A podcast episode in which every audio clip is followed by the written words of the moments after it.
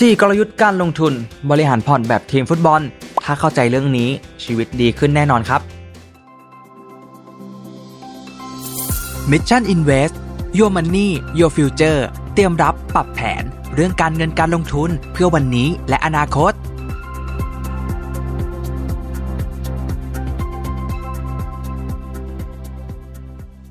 สวัสดีครับ ยินดีต้อนรับเข้าสู่รายการ Mission Invest ผมชัดภูริวัตรครับ ถ้าหากพูดถึงเรื่องการลงทุนแล้วเนี่ยหลายคนน่าจะเคยได้ยินประโยคที่ว่า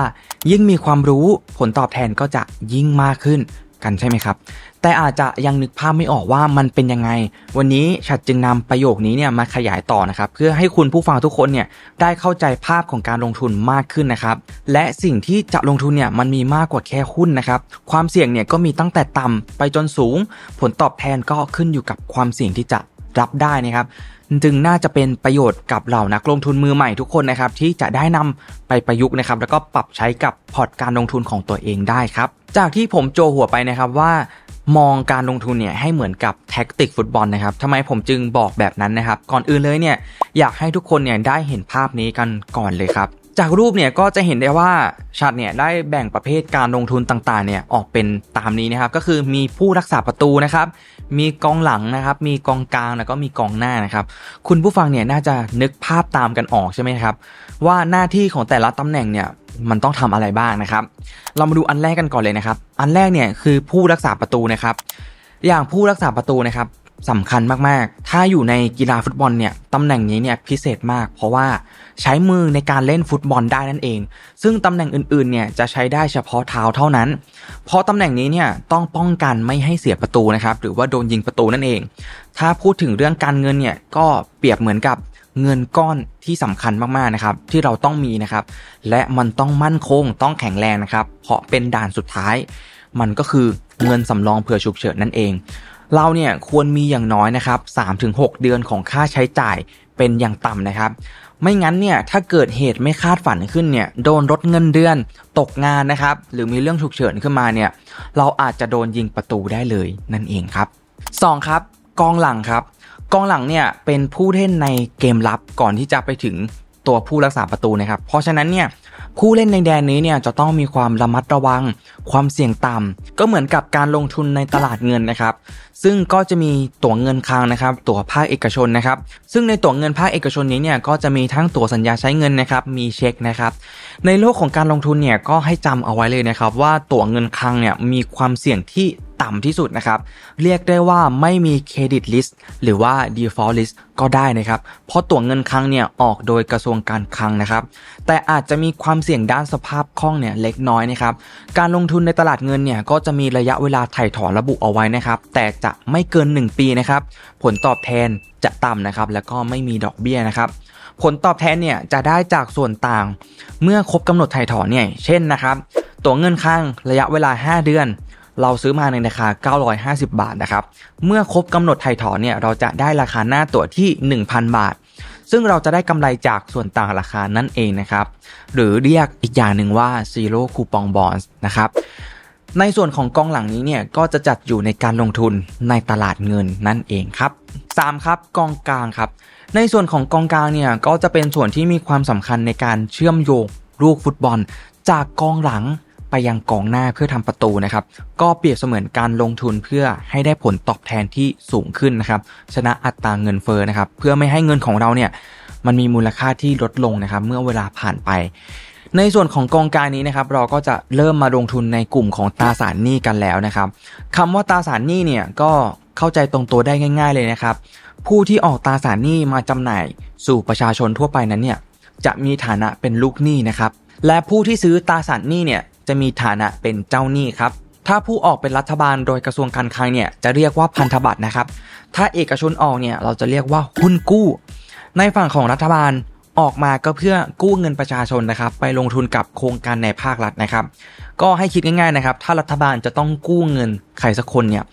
ก็จะเลือกกู้เงินคนในประเทศก่อนที่จะไปกู้คนต่างประเทศนั่นเองครับ ในส่วนของเอกชนนั้นเนี่ยก็เพื่อระดมเงินทุนไปใช้ในธุรกิจครับ และการออกหุ้นกู้เนี่ยมีต้นทุนทางการเงินที่น้อยกว่าการที่บริษัทเนี่ยไปกู้เงินกับสถาบันทางการเงินนั่นเองครับ จึงมักนิยมออกหุ้นกู้นะครับ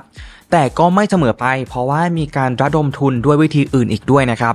แล้วเราจะรู้ได้อย่างไรว่าหุ้นกู้ตัวไหนเนี่ยน่าสนใจหรือว่าไม่น่าลงทุน ตัวไหนความเสี่ยงต่ำตัวไหนความเสี่ยงสูงนะครับ จึงได้มีการจัดอันดับเลตติ้งนะครับหรือที่เรียกว่า credit rating เกิดขึ้นมานะครับในการจัดอันดับความน่าเชื่อถือของหุ้นกู้แต่ละตัวนะครับซึ่งชัดเองเนี่ยได้เคยทำคลิปแนะนำเรตติ้งไว้ให้แล้วนะครับลองย้อนกลับไปดูรายละเอียดเพิ่มเติมได้นะครับ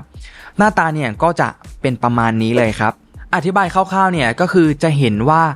จะแบ่งส่วนเป็นด้านบนกับส่วนด้านล่างนะครับ ด้านบนเนี่ยจะเป็น investment grade นะครับ คือสามารถลงทุนได้ AAA เนี่ยจะเป็นระดับเครดิตที่ปลอดภัยที่สุดนะครับ ความเสี่ยงต่ำที่สุด มีความน่าเชื่อถือมากที่สุดนะครับ และลดลงมาเรื่อยๆนะครับ จนถึงระดับ BBB ลบนะครับ ก็จะเป็นอยู่ในเกรดที่เรียกว่า investment grade หรือว่าลงทุนได้นั่นเองนะครับ ในส่วนของครึ่งล่างเนี่ยจะเรียกว่า speculative grade นะครับ หรือเก่งกำไรนั่นเอง ก็จะเป็นตั้งแต่ เกรด BBB ลบลงมานะครับ จนถึงระดับ C นะครับ ก็จะมีความเสี่ยงสูงที่สุดนะครับ ความเสี่ยงเนี่ยก็จะไล่ลงมานะครับ ตามลำดับเลย ส่วนระดับ D เนี่ยคือผิดนัดชำระหนี้ไปแล้วนะครับ ใครที่เห็นระดับ D เนี่ยก็คือ เขาผิดนัดชำระหนี้ไปแล้วนะครับ ลงทุนไม่ได้แล้วนะครับ ในส่วนของกองกลางนี้เนี่ยเราจะเรียกรวมๆนะครับว่าตราสารหนี้นะครับและจัดอยู่ในการลงทุนในตลาดทุนครับต่อมาอันที่ 4 ครับกองหน้าครับ ในส่วนของกองหน้าเนี่ยแน่นอนว่ามักจะมีความชำนาญในการทำประตูนะครับเพื่อสร้างสกอร์ให้กับทีมนะครับ การลงทุนในส่วนนี้เนี่ยมักจะเป็นการลงทุนที่มุ่งเน้นในการสร้างผลกำไรที่เติบโตมากกว่ากองกลางและก็กองหลังอย่างมากนะครับ ความเสี่ยงเนี่ยก็ย่อมจะสูงขึ้นตามไปด้วยเช่นกันนะครับ การลงทุนในกองหน้านี้เนี่ยเราจะยังอยู่กันในตลาดทุนนะครับ แต่จะลงทุนในกลุ่มของตราสารทุนคำว่าตราสารทุนเนี่ยอธิบายให้เข้าใจง่าย ๆ ก็คือ ถ้าเราเข้าไปลงทุน ตัวเราเองเนี่ยจะมีฐานะเป็นเจ้าของครับ ก็จะตรงกันข้ามกับตราสารหนี้ที่เราเข้าไปลงทุนแล้วเนี่ยเราจะเป็นเจ้าหนี้นะครับ ตัวบริษัทเนี่ยเป็นลูกหนี้ แต่ตราสารทุนเนี่ยเมื่อเราเข้าไปลงทุนแล้วเนี่ยเราก็จะเป็นเจ้าของเหมือนกับเจ้าของกิจการเลยนะครับ เพียงแต่ว่าสัดส่วนความเป็นเจ้าของนั้นเนี่ยก็ขึ้นอยู่กับจำนวนหุ้นที่เราถือนั่นเองครับมาทำความรู้จักกับหุ้นบุริมสิทธิ์กันก่อนเลยครับหุ้นบุริมสิทธิ์เนี่ยจะแตกต่างกับหุ้นสามัญเล็กน้อยนะครับก็คือ จะไม่มีสิทธิ์ออกเสียงในที่ประชุมนะครับ แต่เมื่อบริษัทดำเนินกิจการแล้วมีกำไรเนี่ยจะได้เงินปันผลก่อนหุ้นสามัญเสมอนะครับ และผู้ถือหุ้นบุริมสิทธิ์เนี่ยจะได้รับเงินปันผลในอัตราที่คงที่นะครับ จะมากหรือว่าจะน้อยกว่าหุ้นสามัญเนี่ยก็ได้นะครับ และถ้าหากกิจการปิดตัวลง แล้วต้องขายทรัพย์สินเพื่อชำระหนี้นะครับ และจ่ายคืนเจ้าของเนี่ยหุ้นบุริมสิทธิ์เนี่ยจะได้รับเงินก่อนหุ้นสามัญเสมอนะครับหุ้นบุริมสิทธิ์จึงมีความเสี่ยงที่น้อยกว่าหุ้นสามัญครับ และในส่วนของกองหน้านะครับ ถ้าเราอยากทำกำไรให้ได้มากขึ้นไปอีกเนี่ย ก็ยังมีในส่วนของตราสารอนุพันธ์นะครับ ซึ่งก็จะมีความซับซ้อนเพิ่มมากขึ้นไปอีก เช่น forward future swap option นะครับ จึงไม่แนะนำสำหรับมือใหม่นะครับ เมื่อเราได้รู้จักตำแหน่งต่างๆ กันไปแล้วนะครับ ต่อมาเนี่ยเราลองมาจัดพอร์ตกันดูนะครับจากในรูปที่ฉัดยกตัวอย่างให้ดูนะครับฉัดก็จะทำให้ทุกคนเนี่ยได้เห็นภาพมากขึ้นนะครับว่า ความสำคัญของกองหลังกองกลางกองหน้าเนี่ยเป็นยังไงนะครับ และแต่ละคนเนี่ยที่รับความเสี่ยงได้ต่ำความเสี่ยงปานกลางความเสี่ยงสูงเนี่ยควรจะจัดพอร์ตอย่างไรบ้างนะครับ ยกตัวอย่างนะครับ ตั้งแต่ความเสี่ยงต่ำเนี่ยความเสี่ยงต่ำเนี่ยเราก็จะเน้นสิ่งที่มีความเสี่ยงน้อยที่สุดเป็นเปอร์เซ็นต์เยอะๆนะครับ ก็เราก็จะฝาก เงินนะครับเน้นเงินฝากหรือว่าตราสารหนี้ระยะสั้นที่อายุไม่เกิน 1 ปีเนี่ยในอัตราส่วนที่อยู่ที่ 60%เลยนะครับ แล้วต่อมาเนี่ยกองกลางเนี่ยเราอาจจะเพิ่มมาเป็นสัก 20%นะครับ ก็คือพวกตราสารหนี้ภาคเอกชนนั่นเองนะครับ และในส่วนของกองหน้าเนี่ยเราก็จะเลือกไปลงทุนในตราสารทุนนะครับ ก็คือพวกหุ้นสามัญนนั่นเองนะครับ และถ้าใครเนี่ยมีความรู้ความเข้าใจมากขึ้นแล้วเนี่ยก็อาจจะแบ่งไปลงทุนในการลงทุนทางเลือกต่างๆ ได้นั่นเองนะครับ อีก 5%นะครับ เราก็จะเห็นว่า ถ้าเรายิ่งความเสี่ยงต่ำเนี่ยอะไรที่ความเสี่ยงน้อยๆ หรือว่าเป็นรากฐานที่แข็งแรงเนี่ยเราก็จะให้เปอร์เซ็นต์ของเขาเนี่ยเยอะมากที่สุดนะครับ และเราก็ไม่ควรขาดสิ่งที่ให้ผลตอบแทนที่สูงด้วยนะครับ เพราะว่าจะทำให้พอร์ตของเราเนี่ยเติบโตขึ้นนั่นเองนะครับ ต่อมาครับยกตัวอย่าง คนที่มีความเสี่ยงปานกลางแล้วกันนะครับ ความเสี่ยงปานกลางค่อนข้างสูงนะครับ ก็จะเริ่มเห็นแล้วนะครับ ว่าเงินฝากเนี่ยกับตราสารหนี้ระยะสั้นเนี่ย จะลดลงนะครับเหลือที่ 10%แล้วนะครับ และจะไปเน้นกองกลางที่อัตราส่วนที่ 60%เลยนะครับ ก็คือเอาไปลงทุนในตราสารหนี้ภาคเอกชนเนี่ยสูงขึ้นนะครับ และก็กองหน้าเนี่ยพวกตราสารทุนหรือว่าการลงทุนทางเลือกเนี่ยก็เพิ่มขึ้นมาแล้วนะครับเป็น 30%นะครับแล้วก็อีก 10%เป็นการลงทุนทางเลือกนั่นเอง จะเห็นว่าถ้าเราความเสี่ยงรับความเสี่ยงได้มากขึ้นเนี่ยการลงทุนของเราเนี่ยประเภทการลงทุนเนี่ยมันก็จะเปลี่ยนแปลงไปด้วยเห็นด้วยไหมครับ อ่าต่อมาครับมาดูตัวอย่างสุดท้ายกันครับ ความเสี่ยงสูงนะครับ ก็จะเห็นว่า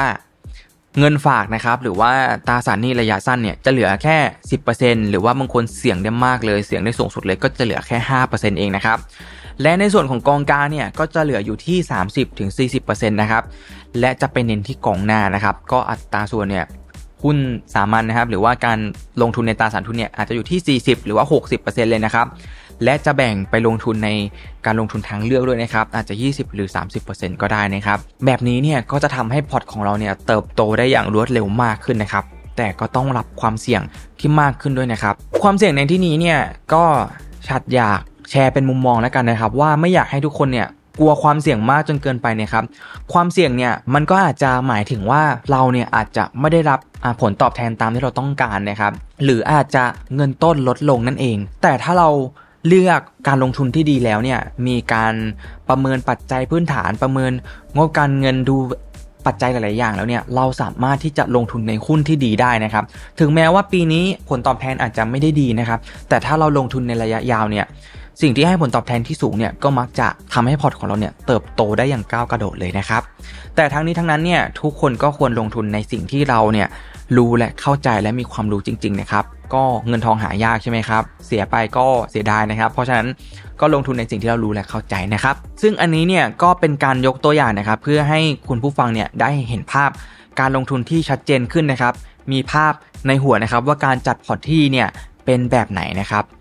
เข้าใจประเภทการลงทุน และก็หน้าที่ของมันเนี่ยมากขึ้นนะครับ ถึงแม้ว่าอาจจะไม่ได้ลงรายละเอียดที่ลึกมากมายนะครับ แต่หวังว่าจะเป็นไกด์ไลน์ เป็นไอเดียให้คุณผู้ฟังทุกคนได้นะครับ ถ้าคุณผู้ฟังอยากฟังเรื่องไหนเนี่ย อยากรู้เรื่องอะไรเนี่ยก็คอมเมนต์บอกไว้ได้นะครับ เดี๋ยวชัดจะเอา